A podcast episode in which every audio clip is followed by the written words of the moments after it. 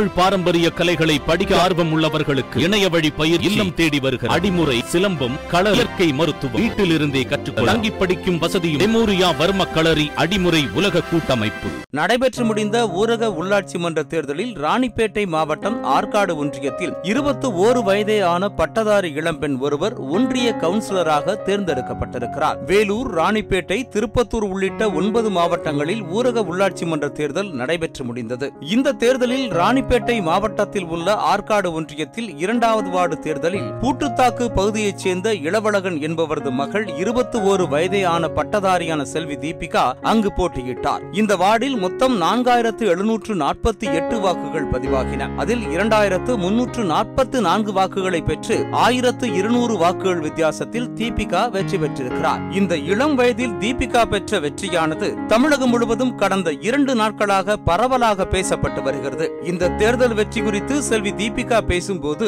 Deepika Ilavazhagan BCA முடிச்சிருக்க ராணிப்பேட்டை மாவட்டம் ஆற்காடு ஒன்றியம் கூட்டுத்தாக்கு ஒன்றிய கவுன்சிலராக தேர்ந்தெடுத்த அனைத்து மக்களுக்கும் என் நன்றிகள். Behind every great daughter there is a truly amazing dad அதுபோல் அப்பா இந்த கிரேட் சக்ஸஸ்க்கு ரீசன் அப்பா. அப்பா வந்து அரப்பாக்கம் லைட்ஸ் ஊராட்சி மன்ற தலைவர்.